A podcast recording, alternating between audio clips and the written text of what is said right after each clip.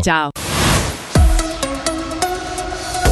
Migliaia di persone si sono riunite questo pomeriggio a Bellinzona in occasione dello sciopero del settore pubblico indetto da OCST e VPOD insieme al SIT e con il sostegno di RDP. Secondo le stime almeno 4.000 manifestanti hanno protestato contro i tagli previsti nel preventivo 2024 che indebolirebbero il servizio pubblico. Soddisfatto Enrico Quaresmini, portavoce della rete per la difesa delle pensioni che annuncia il proseguimento della mobilitazione. Soddisfatto dei contenuti, soddisfatto della dinamica, soddisfatto della partecipazione. Noi continueremo a chiedere quello che è giusto, cioè un rincaro perché i nostri salari devono mantenere il passo con il costo della vita e perché lo Stato deve dare l'esempio e poi che venga ritirata la misura della non sostituzione del 20% dei partenti, perché questo mina il servizio pubblico, in particolare in questo caso la scuola. Comunque la mobilitazione va avanti, anche perché si prefigura un 2025 un preventivo difficile. Faremo un'assemblea RDP il 20 di marzo e vediamo, vediamo se si muove qualcosa nel frattempo e poi vediamo cosa succede. Per il Consiglio di Stato questo sciopero appare poco comprensibile a fronte degli sforzi di mediazione profusi dal governo e dalle decisioni adottate dal Gran Consiglio.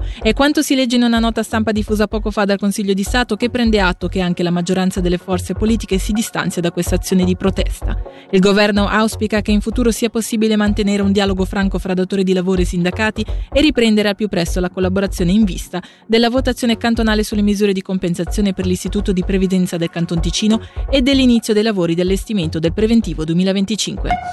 Voltiamo pagina, esercizio illecito della prostituzione. È solo uno dei reati emersi da un'operazione di controllo in un esercizio pubblico in alcuni appartamenti attigui in territorio di Bodio. È stata in particolare verificata la posizione di due donne, una cittadina moldava e una cittadina italiana. Entrambe sono state denunciate insieme al gerente del locale dal momento che nello stabile non è autorizzata tale attività. In attesa che il Parlamento si esprima entro la fine dell'anno sugli 800.000 franchi per il progetto di massima della funivia Fusi-Ambri, il collegamento da 33 milioni ieri sera ha raccolto grande consenso fra gli oltre 400 partecipanti alla serata informativa organizzata dal Dipartimento del Territorio. Di recente però non sono mancate le critiche, con un deputato del centro che ha definito il progetto illogico e dal deficit assicurato. La risposta del presidente dell'Associazione dei Comuni di Valle Maggia, Michele Rotanzi. Innanzitutto, prima di criticare bisogna informarsi. Il deputato lì del centro è completamente fuori a sbalzo, dovrebbe sapere cosa si sta facendo. Il progetto ieri sera è stato presentato bene e la sala ha recepito bene. Poi ci saranno comunque i contrari, perché i contrari ci sono sempre, solo per principio di essere contrari, non perché poi a loro gli interessi l'opera o meno, però quello che voglio dire è che alla fine l'attu di questo progetto che viene inserito nei trasporti pubblici, già diciamo anche tutti gli organi competenti in questo senso sono d'accordo, quindi cosa vuol dire? Che i costi di gestione e di manutenzione entreranno diciamo nel calderone del trasporto pubblico e Confederazione, Cantoni e Comuni poi pagano una parte di questi costi.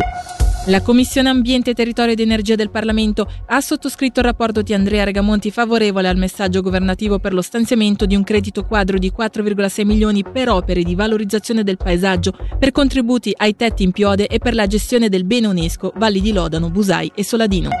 È la casa dal nostro corpo alle pareti che ci circondano fino al villaggio globale in cui siamo tutti immersi, il tema della ventitreesima edizione del festival La Donna Crea, Otto appuntamenti fra incontri, teatro, musica e danza dedicati alla creatività al femminile a partire dall'8 marzo fino al 5 maggio a Locarno, Losone, Tenero, Minuso e Magadino. Il programma in dettaglio è su organicosceneartistica.ch. Abbiamo chiesto alla direttrice Santuzza Oberholzer di illustrarci alcuni dei momenti salienti. Si comincia l'8 marzo con un artista che le case, anzi i palazzi, anche i grattacieli di tutto il mondo li ha affrescati perché è una muralista di origine ticinese che da anni vive in California. Si tratta di Mona Caron che sarà ospite di Patricia Barbetti al Palacinema. Continuiamo venerdì 15 marzo con Quanti anni ho e qui si costruisce proprio in scena attraverso il movimento, la musica, una spirale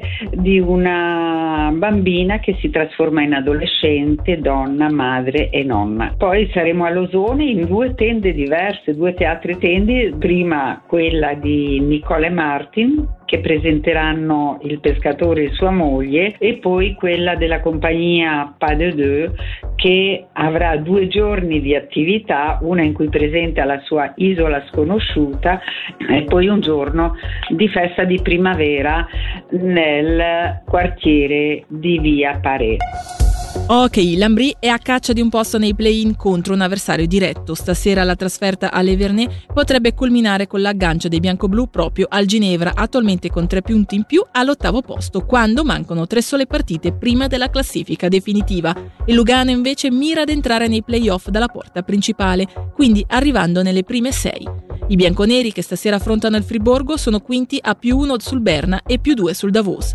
Coach Luca Gianinazzi alla vigilia della partita ha sottolineato lo spirito positivo della squadra. Sì, rispetto a settimana scorsa appunto sia Gerber Patria e Marco Müller sono, sono, di ritorno, sono disponibili, quindi sicuramente una, una, nota positiva per noi. Un aspetto molto positivo di questa stagione fino adesso è che l'ambiente esploratorio è, è sano, è vivo e ci sono delle emozioni e, e spesso queste emozioni sono positive e quello è sicuramente una cosa buona e credo per queste ultime tre partite semplicemente dobbiamo, come cliché dire, ma è realmente quello, dobbiamo essere concentrati su noi stessi. È la partita più importante per noi del, del, del nostro nostro campionato e quindi dobbiamo affrontarla così, ma secondo me dobbiamo affrontarla anche con coraggio, consapevoli che se giochiamo il nostro miglior hockey abbiamo buone possibilità di portare a casa dei punti. Questa era l'ultima notizia per oggi, l'informazione su Radio Ticino tornerà domani mattina a partire dalle 6. Da Nadia Liscere e dalla redazione l'augurio di una buona serata.